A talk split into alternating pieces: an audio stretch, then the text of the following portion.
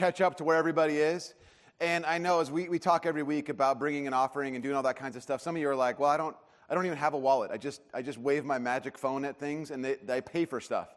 And, you know, I know there's a lot of you in here that are like that. We, you know, even research says that probably about 60 or so percent of you would be willing to pay for stuff on a phone or, you know, be able to give to a charity with your phone. And so some of you already have. You've even texted in, you know, stuff like that. And so we're like, well, let's just see if maybe that's something people would want to be able to participate in, being able to be a part of bringing an offering every week, but they don't have their wallet or they don't have a checkbook, whatever it is, but that's a way to do it. And so that's that. I'm really excited that you guys are here. This is one of my favorite weekends that we have as a church. It is one of the things that I need every year. If you've been a part of any of the Mariners campuses in the past, there are 4 of them.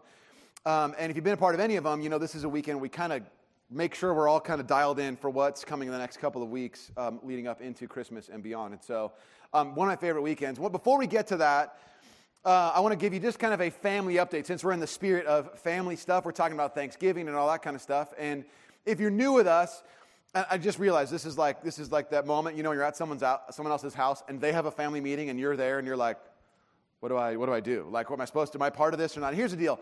We're totally okay that you're here. Obviously, we want you to be able to be here. We have nothing to hide, but you're going to hear us talk about family business stuff, and if you have questions about it, you can ask someone who this is their home church. You can ask me, whatever, but I just want to let you know we're going to talk a little bit of family business, and you get to hear it, and we're not, you know, so there you go. If you're super bored or, you know, nervous or whatever, you can read the bulletin again or try and figure out clever ways to do something with that wall. Okay, here's the family business. I want to frame this in this way because it's going to sound a little weird.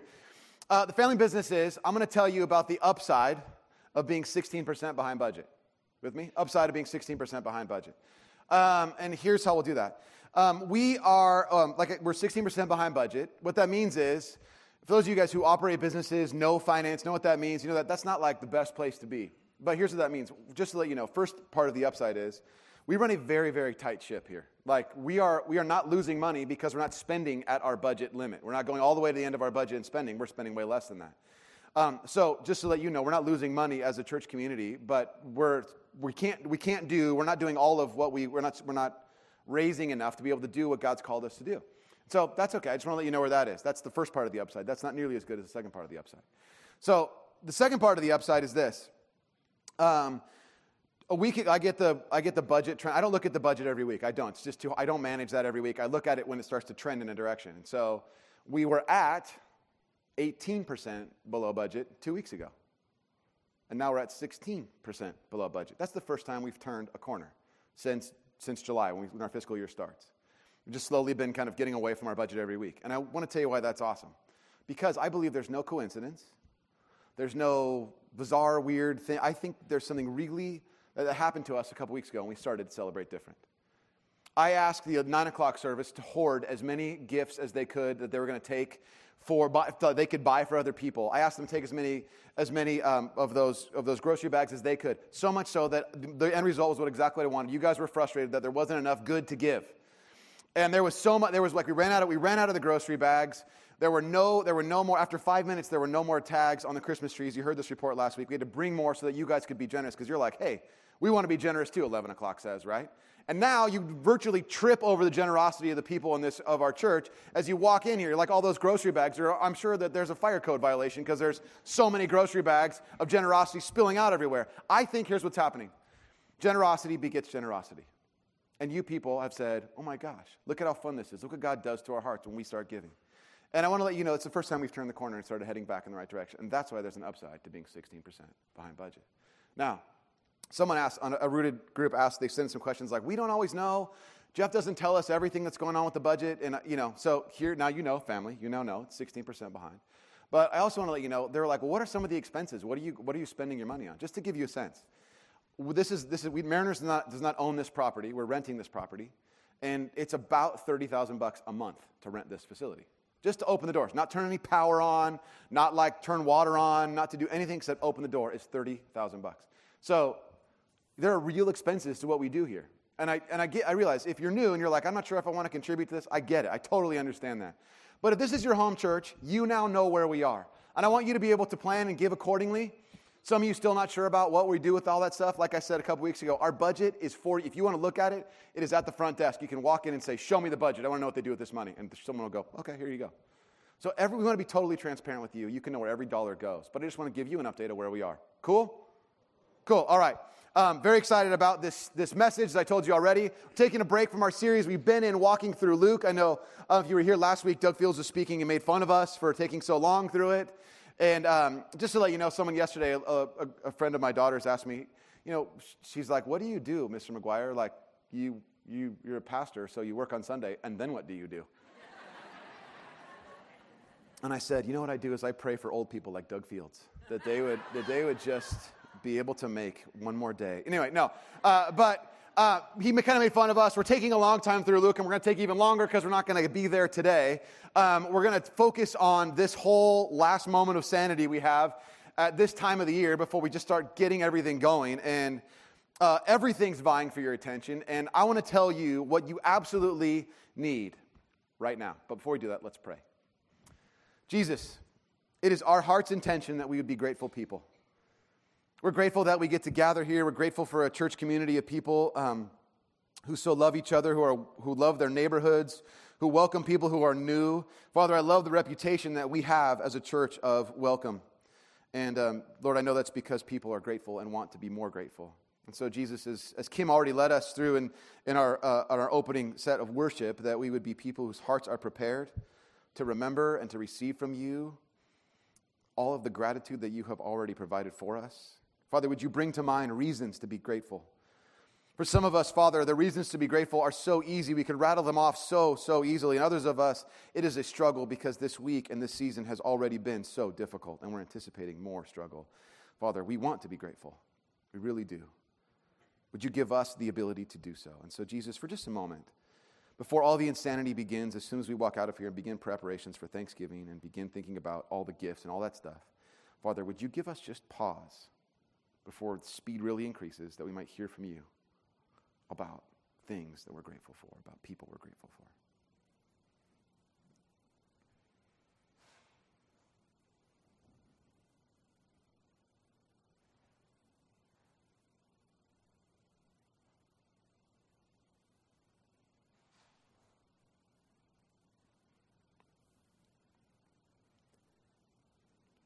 Jesus, we ask that you would fill us.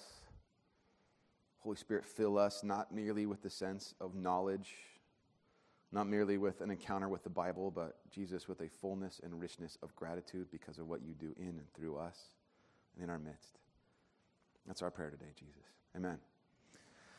As we get started, if you want to follow along, you have an outline that you got in your bulletin. If you want to follow along on the screen, great. You have a pen to write stuff or doodle things or send notes to your friends. Whatever it is that you want to do, great.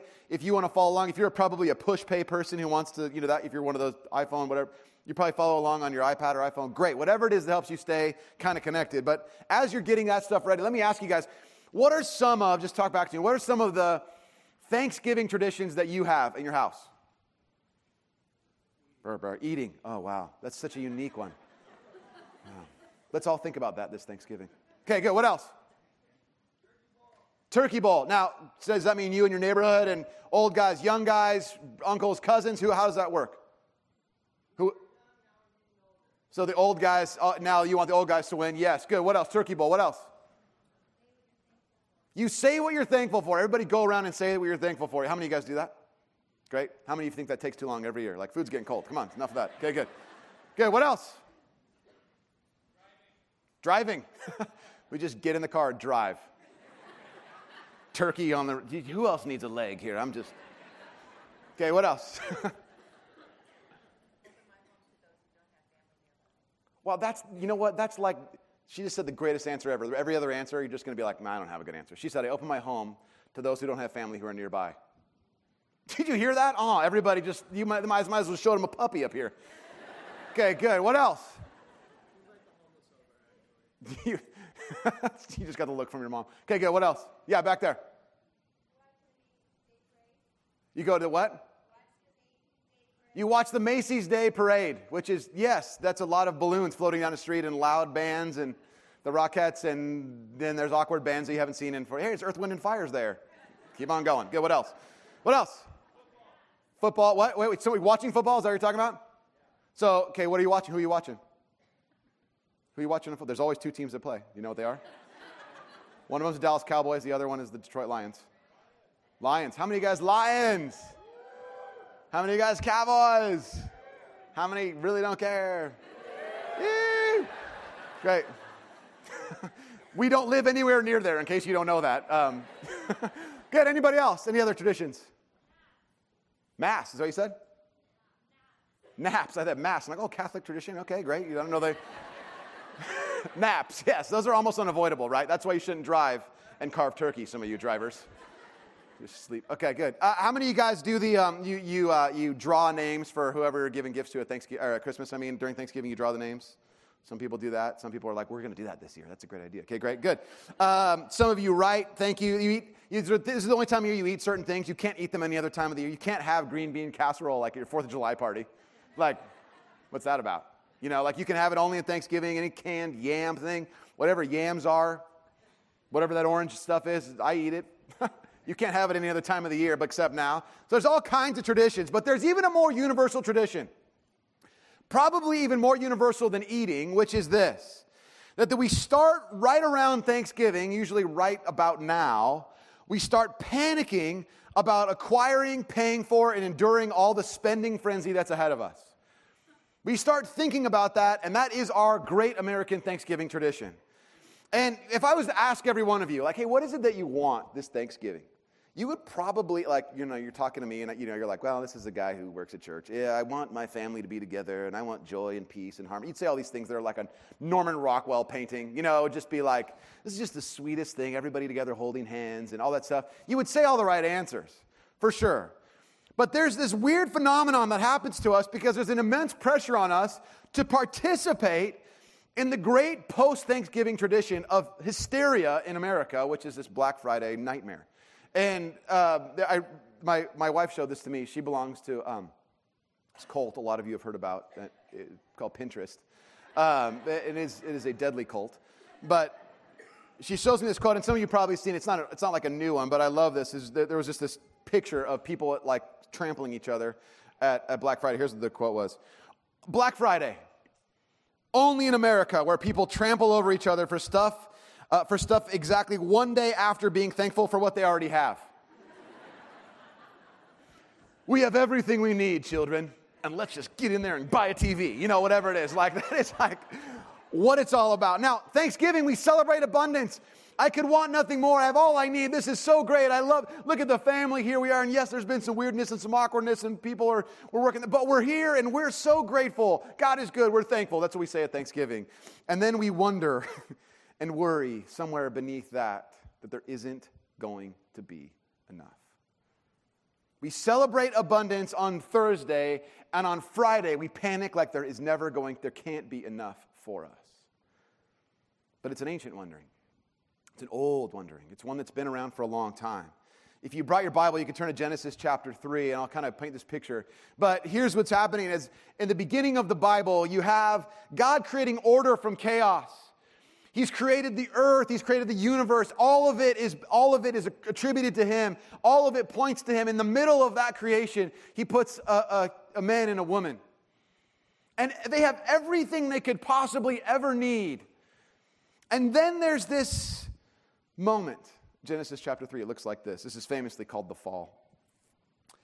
Now the serpent was more crafty than any of the other wild animals the Lord God had made. He said to the woman, "Did God really say you must not eat from any tree in the garden?" Verse 2, the woman said to the serpent, "You may eat fruit from the trees of the garden, but God did say you must not eat fruit from the tree that's in the middle of the garden, and you must not touch it or you'll die."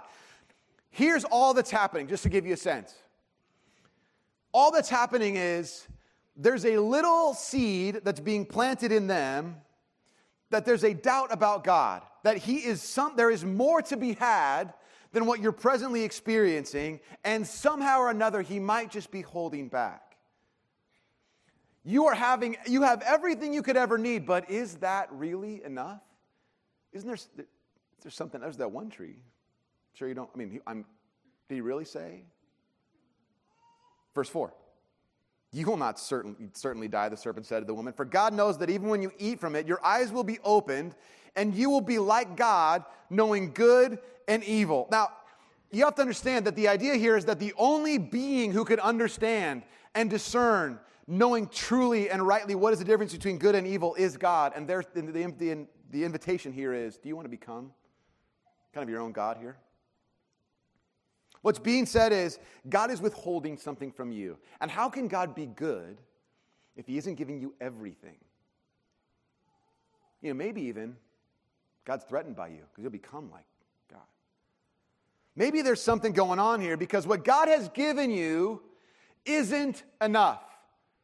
I mean, you two are running around, you're naked in the garden, it's the greatest thing in the whole, you have all, there's, you don't even know the experience of shame, and you're wandering around, this is like the best, you and God hanging out, and you and Adam, and Eve, it's just like, this is the best, and then there's this, sure that's enough? Because there's more out there, but you don't have it, and what you need, the one thing you can't have is the one thing you need. The one thing you're not allowed to have is the only thing that would take you to fullness, to the life you really, really want. The intention here is that Satan would create kind of laser focus on the one thing you don't have and make that the story. Now, this is exactly the same tactic that advertisers use. Exactly the same thing. They try to manufacture want. The aim is that you would believe about yourself that everything you have, everything you presently possess is totally insufficient. And make you believe that what I don't have is exactly what I need. This is what Target and Amazon and Best Buy and whatever else want you to believe, and Mercedes and all the other, they want you to believe that there is the best thing that you could possibly have in your life is the one thing you don't yet own. But we can provide it for you. But we live in this. This is kind of our world. We live in this. We live in the sense that if I had something else, everything would be okay. And not just things we could buy, but if I had a different relationship, if I was in a new relationship, if I this one that's now that I don't like right now, if I could be out of it in another one, everything would be better. If I was out of this, even so the degree, if I was out of this marriage and another one, things would be better. There's all this sense about that kind of stuff. There's a sense about if I had another job, I'd have everything I needed.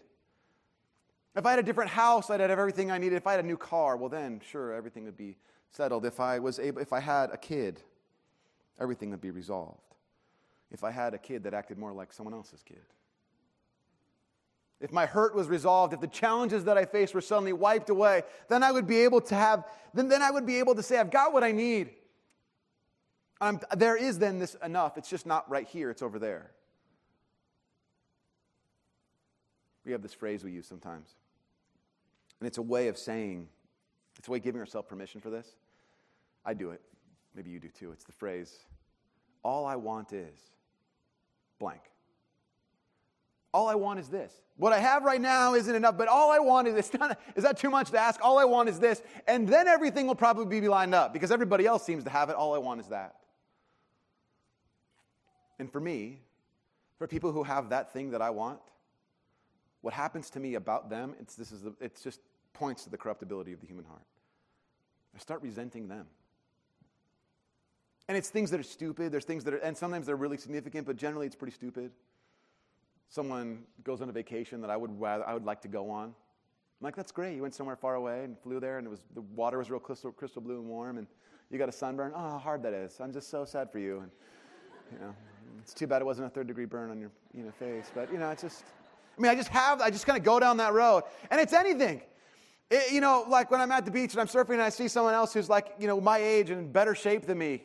Isn't that hard to find? And I see those people and I go, you know what? If that person wasn't so concerned about their body, they'd be a better father. You know what I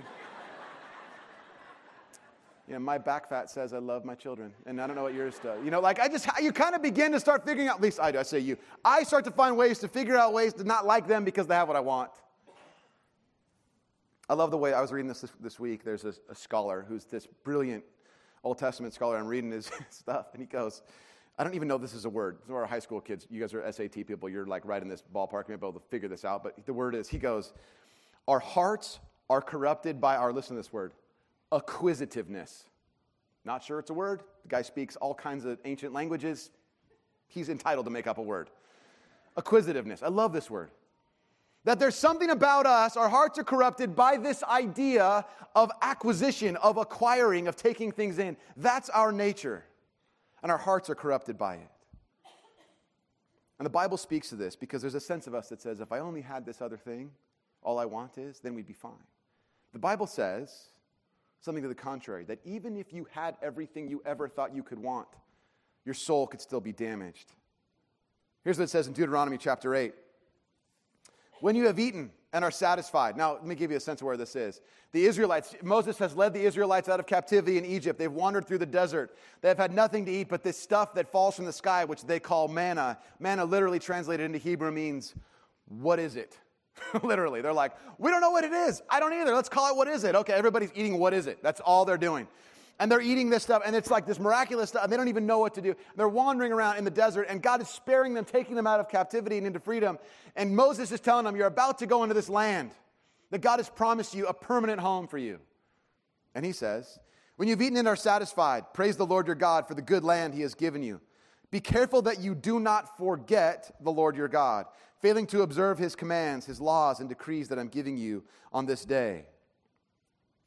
I'll keep reading, verse 12. Otherwise, when you eat and are satisfied, when you build fine houses and settle down, and when your herds and flocks grow large, and your silver and gold increase, and all you have is multiplied, then your heart will become proud, and you will forget the Lord your God who brought you out of Egypt, out of the land of slavery. Let me stop right there.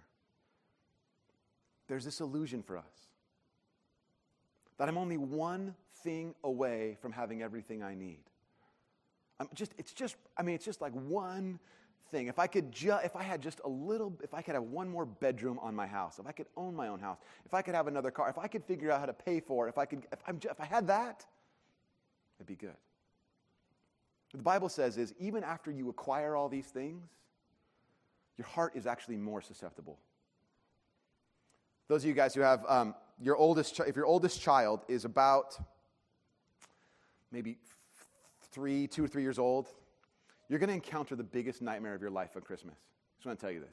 Before that, when they're younger than that, and my youngest is 5, he's still kind of in this ballpark, and it's the most horrifying thing you'll ever see in your life. Because, and I'm just going to prepare you for this reality.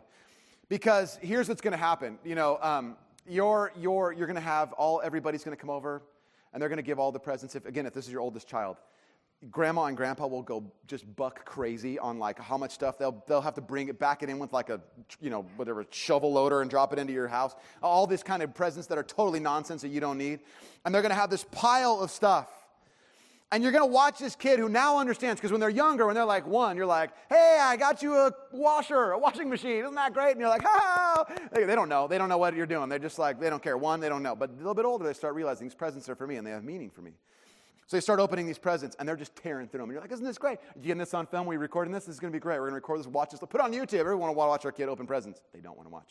But, all this stuff will be open, and presents will be so great. And they'll get to this pile, the bottom of this pile, and there'll be an igloo of wrapping paper around them. And there'll be a pile of presents in front of them, and they will look at you in the face, and they will say this to you. Say it. Is that all? And you will think, oh my gosh. You will think things in your own head at that moment that if people knew them, they would lock you up because you thought them about a 2-year-old. You will be mortified at this reality. There is something, and now it's just like this, you just think this is the most insane thing in the world. And you're like, how dare you? Now I got my youngest is 5, so I'm prepping him. Like, after everything we open, you will say something. Okay, now we got this. We're getting this thing. But now here's what happens. They have this overwhelming sense of, I deserve more and I should have more, and it corrupts their soul, and they forget everything about it. Their focus is only on what they have, not who gives it to them. How different they are than us. Verse 15. He led you through the vast and dreadful wilderness, that thirsty and waterless land with its venomous snakes and scorpions. Here's the account of God's rescue. He brought you water out of hard rock. He gave you manna, to eat in the wilderness, something your ancestors had never known, to humble and test you so that in the end it might go well with you. Verse 17, you may say to yourself, my power and the strength of my hands have produced this wealth for me. But remember the Lord your God, For it is he who gives you the ability to produce wealth and so confirms his covenant, which he swore to your ancestors, as it is today. What will happen is, which we don't seem to realize, is that we think we'll have everything we need with just a few more things. And what tends to happen, the Bible warns us, is you're going to have everything you need, and then what happens to us is this weird amnesia. We forget how it happened, and we start thinking to ourselves, this is what the Bible warns. Moses is writing God's words here. You're going to look at yourself and go, look how clever I am. Look how hardworking I am. I am so smart and so talented. I have done all of this on my own. I rescued myself out of Egypt. I walked through the wilderness and was able to survive. I got myself to this land. This is so good. I chose to be born in this country where all the opportunities have come to me and to my family. I am so smart. And what ends up happening at this point is that there is a sense among us that we become the object of our own gratitude. I'm so thankful for myself. And what happens at that moment is we begin to lose our way, and we start forgetting. We start thinking about how we can acquire stuff, and our secret belief is the needs of my soul, the deepest needs of my soul, can be filled with things that I can acquire, manipulate, purchase, own. The book of Romans says it even more seriously. This is a little bit indicting for me, at least. Here's what it says in Romans 1:21. For although they knew God, they neither glorified him as God or gave thanks to him, but in their thinking they became futile and foolish, and their foolish hearts were darkened. Although they claimed to be wise, they became fools and exchanged the glory of the immortal God for images made to look like mortal human beings and birds and animals and reptiles. Here's what's being said. You are beginning to worship the gifts themselves rather than the giver. People have begun to take all of their attention and place it on things created than the Creator. And it's causing them to start losing their footing. This is the beginning of a passage in which the Apostle Paul writes about how people kind of go crazy fast, how they start getting incredibly unwound and lost. Here's what he says again, verse 24. Therefore, God gave them over in their sinful desires of their hearts. They exchanged the truth about God for a lie, and worshiped and served created things rather than the Creator, who is forever praised. Amen. Amen just means yes, very much, so very much true. Yes, yes. That's what that means. Now, the wording is interesting here. The word there, gave them over, in the original languages actually means like placed into the hands of another for their control. And what God is saying here is, I have given people over to themselves for their own control. And what you see often in the Bible is this. Surprising. It is that God allows people to be protected and guided and directed by the gods of their own choosing. God allows people to be protected, guided, and directed by the gods of their own choosing.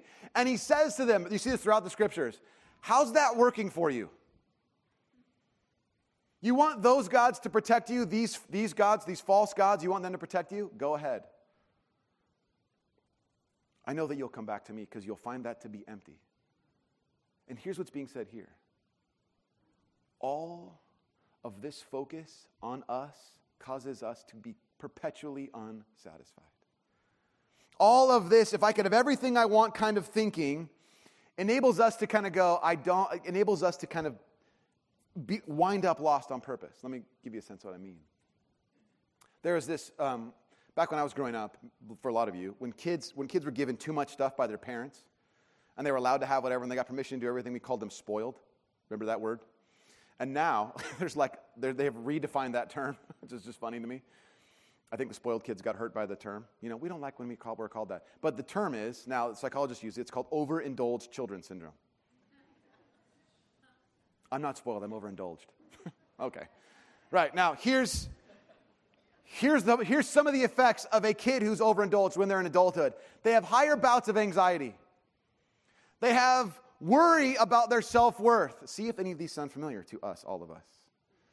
They have a constant need to seek fame and wealth and recognition. They have a decreased capacity for compassion and empathy. That's basically what's being described in Romans 1. God gave them over to their own desires. And they actually ended up devouring themselves. This is what happens when people have everything that they want and think that there's just a little bit more out there for them. When there begins to be a belief that God isn't enough. But the remedy is simple. It's like perilous and countercultural, but it's accessible. I'm going to turn your outline over, or you want to turn to Psalm 100. Here is like the most famous Thanksgiving psalm in the world, and here's what it says. Psalm 100, verse 4. Enter his gates with thanksgiving and his courts with praise. Give thanks to him and praise his name, for the Lord is good and his love endures forever. By the way, that phrase in verse 5 shows up in the Bible a bunch. For the Lord is good and his love endures forever. His faithfulness continues through all generations. The deepest isolation we feel is the one we feel from God, the loneliness we feel from God. God's intention was to walk with us. And here's what this says. The password into God's presence. Thank you. Thank you. Now we know, if you're brand new to church, if you've never been in church before, you've never been in our church, you've never been in any church, let me just, you know, you don't need the Bible to tell you this, but you already know that thankfulness matters. Because the other thing you have when you're watching your kids at Christmas, when you see them opening presents coming up here in a couple of weeks, you see them opening presents and you know they got a lame gift from cousin whatever, uncle so-and-so, and it's stupid. And you're just like, this is dumb. And you know it too. And you know you're just dreading the moment that like your 5-year-old doesn't open the present and go, I already have one of these. This is stupid. What's this? What's next? Like you just dread that because it'll happen to you, parents. It'll happen to you. If it hasn't happened to you yet, it will happen. And so you hover over them. You get real close on top of them as they're opening it. You will say thank you right now. And they look, and they like say it to me. Like, what? What'd you want me to? Thank you. No, say it to Aunt so-and-so right now. You say it right there. It's thankful. You're grabbing their face. Say it to them and mean it. Thank you.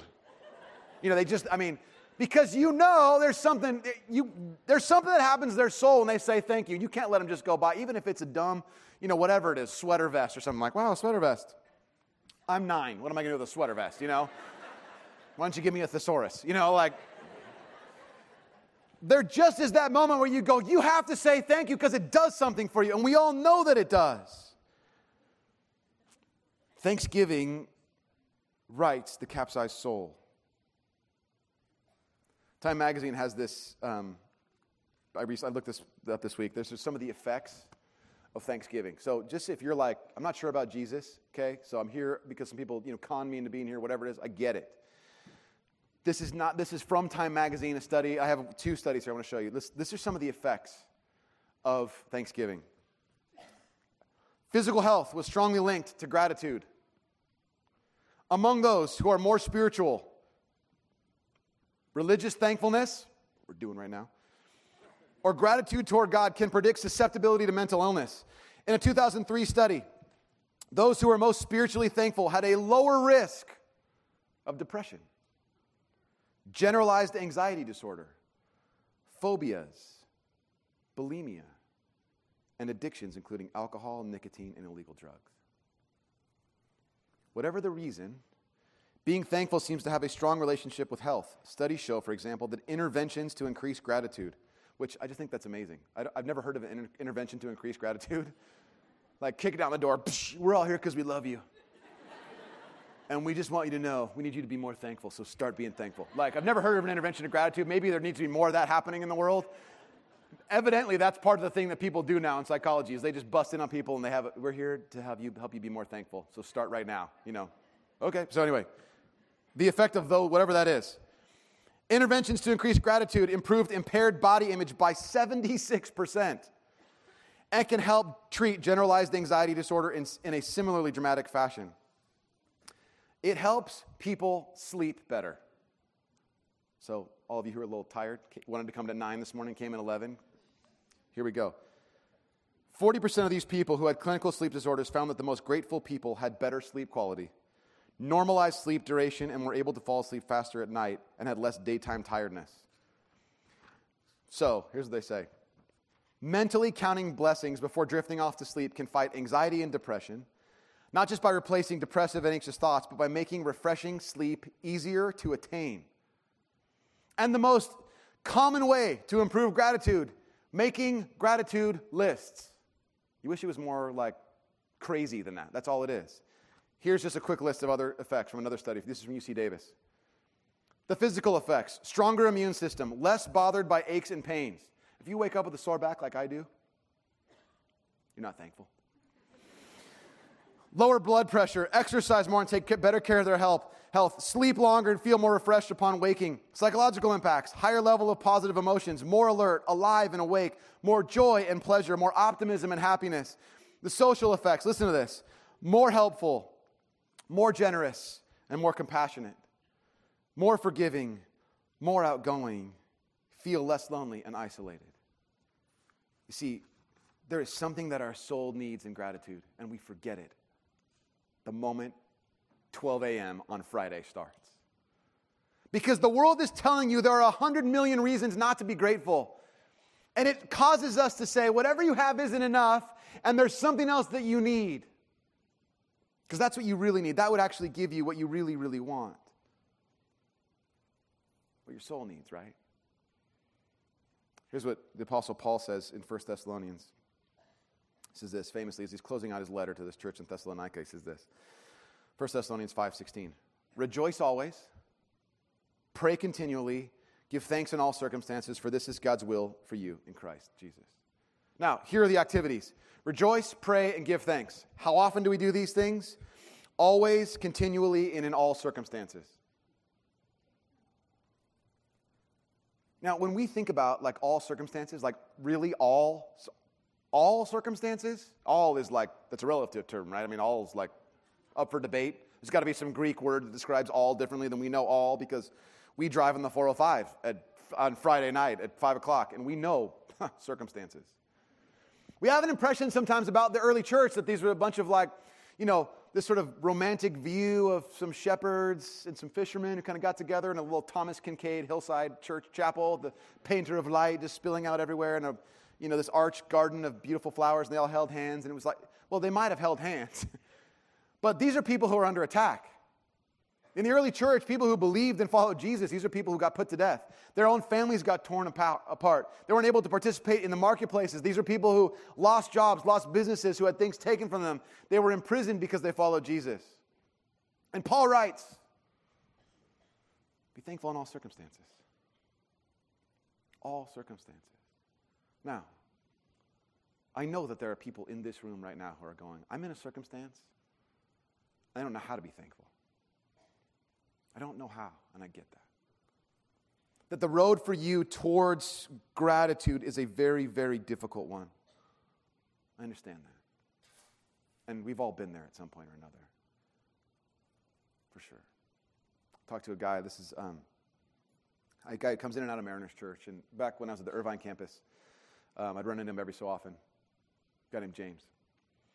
And I would run into James, and I would say, you know, James, how's it going? And he would always ask about my kids, and he would say, oh, man, Jeff, I'm just grateful. Really? And he goes, yeah, how could I not be? See him again a couple weeks later. How's it going? Big hug. Oh, man, I'm just blessed. I'm just so grateful. How could I not be? And I would talk to him. This is a guy who has recent divorce. Kids kind of going sideways. He's been out of work for 3 years. How could I not be? And all I can think is, I could think how you could not be. I don't know how you do it. I mean, I literally, like, when I'd hug this guy, I'm like, I don't know how he does. James, I don't know how you do it. I wish I lived with this kind of gratitude. I wish I lived with this kind of outpouring of thankfulness in all these circumstances, because life is hard. And thankfulness begins with wanting what I already have, looking at what we've got and going, I want this. Maybe I wouldn't have chosen it, but I want it. There's another component of gratitude I want to make sure we catch. And the Apostle Paul writes it from prison to this church in Philippi. And here's what he says. Philippians 4. I rejoice greatly in the Lord that at last you renewed your concern for me. Indeed, you were concerned, but you had no opportunity to show it. I'm not saying this because I'm in need. Remember, he's in a prison cell writing this. For I have learned to be content, whatever the circumstances. I know what it is to be in need, and I know what it is to have plenty. I've learned the secret of being content in any and every situation, whether well-fed or hungry, whether living in plenty or in want. I can do all this through him who gives me strength. Now, when I was in high school, I know there's lots of high school students here. When I was in high school, if you were a Christian in high school and you played sports and you had a Letterman jacket, I don't even know, do high school students, do you guys still wear Letterman? People still wear Letterman jackets? Does that still happen? Yeah, okay, good. Okay, so I had a Letterman jacket, and if you were a Christian, you had to put a Bible verse, and so I put, Philippians 4:13. I played soccer and, volleyball. I was like, okay, this is what I could do everything. I could score more goals through Christ who strengthens me. That's what you see it all the time. And it becomes taken out and extracted about, I can do everything in Christ who strengthens me. Well, this is, okay, yes, but this has a context, and the context here is Paul saying, I'm able to be content. I don't want any more. I have everything I need, and I don't want any more through Christ who gives me strength. In other words, everything else in the world says, you need more stuff. Whatever you have isn't enough, and you need more of it. And Paul says, I kind of get what the world's saying, but I don't need any more. I have enough. And this great miraculous thing we're all looking for, contentment, I get that through Jesus in prison as I'm writing this letter. Because there's stuff constantly vying for our attention, telling you, you need this. How many of you guys, moment of confession, all of us, family here. If you're new with us, you're part of our family now. How many of you purchased a ShamWow? Just show of hands. Some of us, the shame. But I see those hands of shame. It's okay, we're okay together. ShamWow, you guys remember this ad? I mean, some of you are smart, I can tell. Some of you did, but you're just too ashamed. It's okay. You're too ashamed to raise your hands. I get it. It's stupid. But anyway, you watch a guy on, TV, and he's like rolling up a towel and wringing it out. You're like, oh my gosh, it's a towel that absorbs stuff. And then once it absorbs, you can like wring it out and use it again. It's so different than all the other towels in my house. I have to have that. We bought one. My kids see that ad now for the, it's like a pair of slippers. They're the ears flop up and the eyes open and close with every step. It's like a little air compression thing, like psh, psh, and the eyes on these like little puppy dog or a little bunny, like the ears flop up every step you take, and they like love these things. And I'm like, you guys, when you see something like that, what do we say? And my kids, they begrudgingly do this. They're like, I don't need that. I'm like, that's right, good job. Who wants more sugar on their cereal? Whatever it is, like, I don't need that. There's another thing now that's like a pillow. Some of you guys, parents, have seen this for like watching cartoons. There's like a pillow that glows in the dark. It flashes lights. This is the dumbest idea for a pillow I've ever seen. Kids, I need you to go to sleep. Just put your head on this siren and let it just put you to sleep. They have that too. My kids, I don't need that. That's right. Here's candy. That's all the time. And have you guys seen this thing now? There's this thing I saw called an egg wave. It's a bowl that cooks your eggs. How else are we supposed to prepare our eggs without that thing? What other method could there be besides this magical device that cooks eggs? My kids look at me. I don't want that. Everything is saying, I don't want that. Now listen. How much different our life could be if we could say, going into all the sales and all of the mall craziness that's ahead of us, if we could literally walk in and go, I don't need that. I don't need that. You're going to see doorbuster sales. You could buy a TV for $1.50. I don't need that. If you're willing to punch someone in the face and run all over a grandma with your shopping cart, you can buy stuff you don't need for only 20 cents. I don't need that.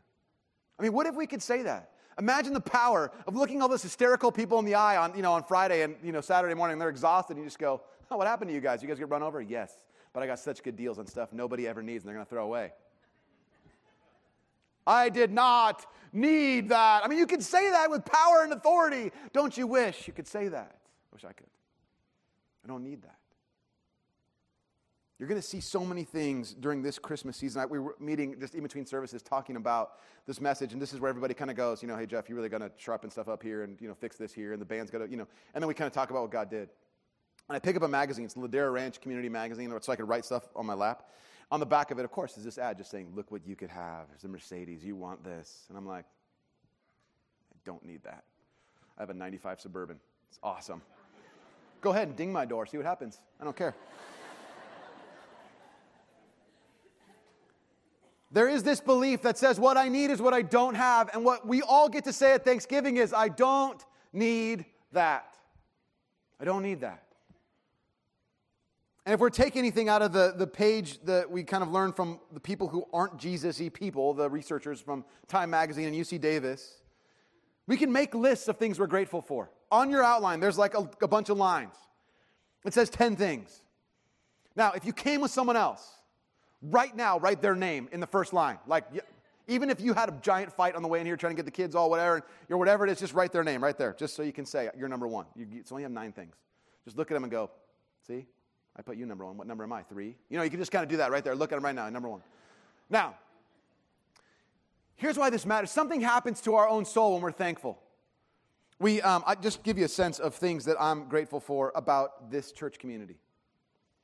There's a few, maybe about a month ago, more, there was a guy who was sick. He'd be rushed to the hospital, had a stroke.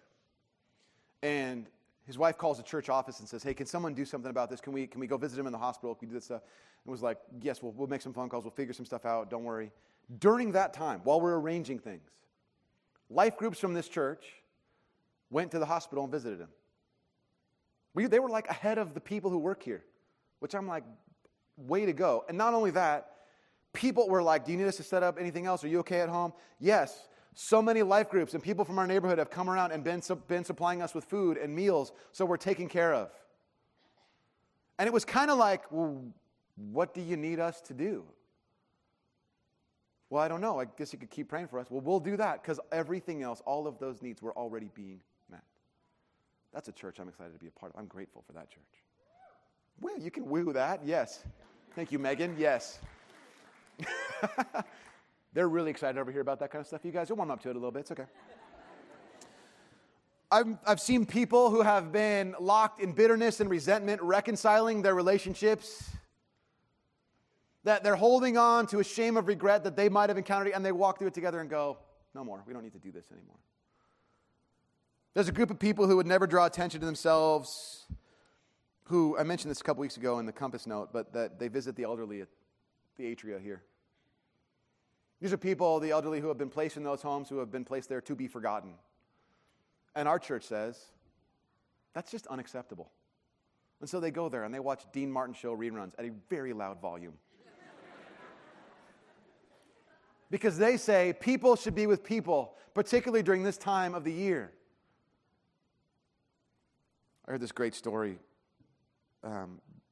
There's a bunch of neighborhood kids that got together from our church community, and they took a bunch of those grocery bags and took them home. And they invited some of their other neighborhood kids from their neighborhood. They say, hey, why don't you come with us? We're buying food for people who don't have enough food during this season. Do you want to come with us? And so the kids are like, sure. So they jump in the car, go to the store, and they buy all this stuff.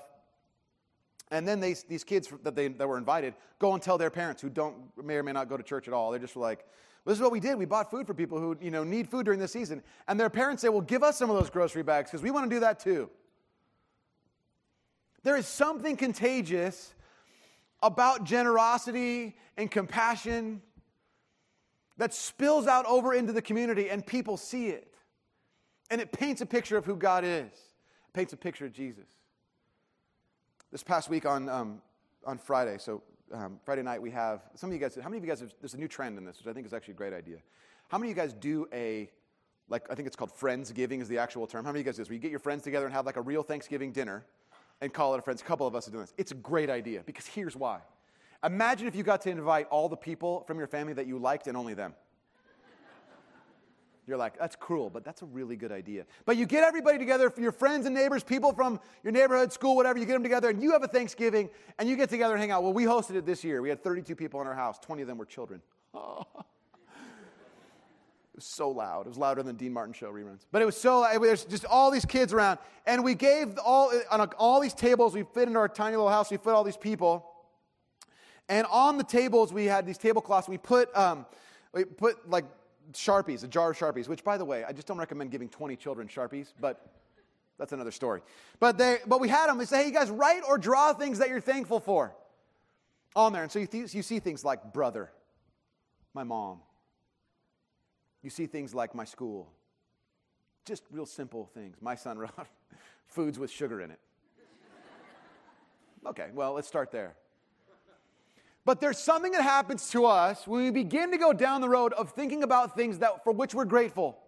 Things that we go, I'm so glad this is in my life. This is what I want. What's already here is what I wanted, and I don't need any more.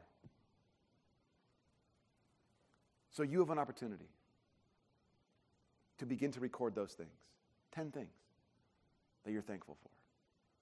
I would say if you're going to go shopping on midnight of Black Friday, you start with a list of 40 just to make sure you can walk around and you're armed with the, I don't need that. This craziness, I don't need it.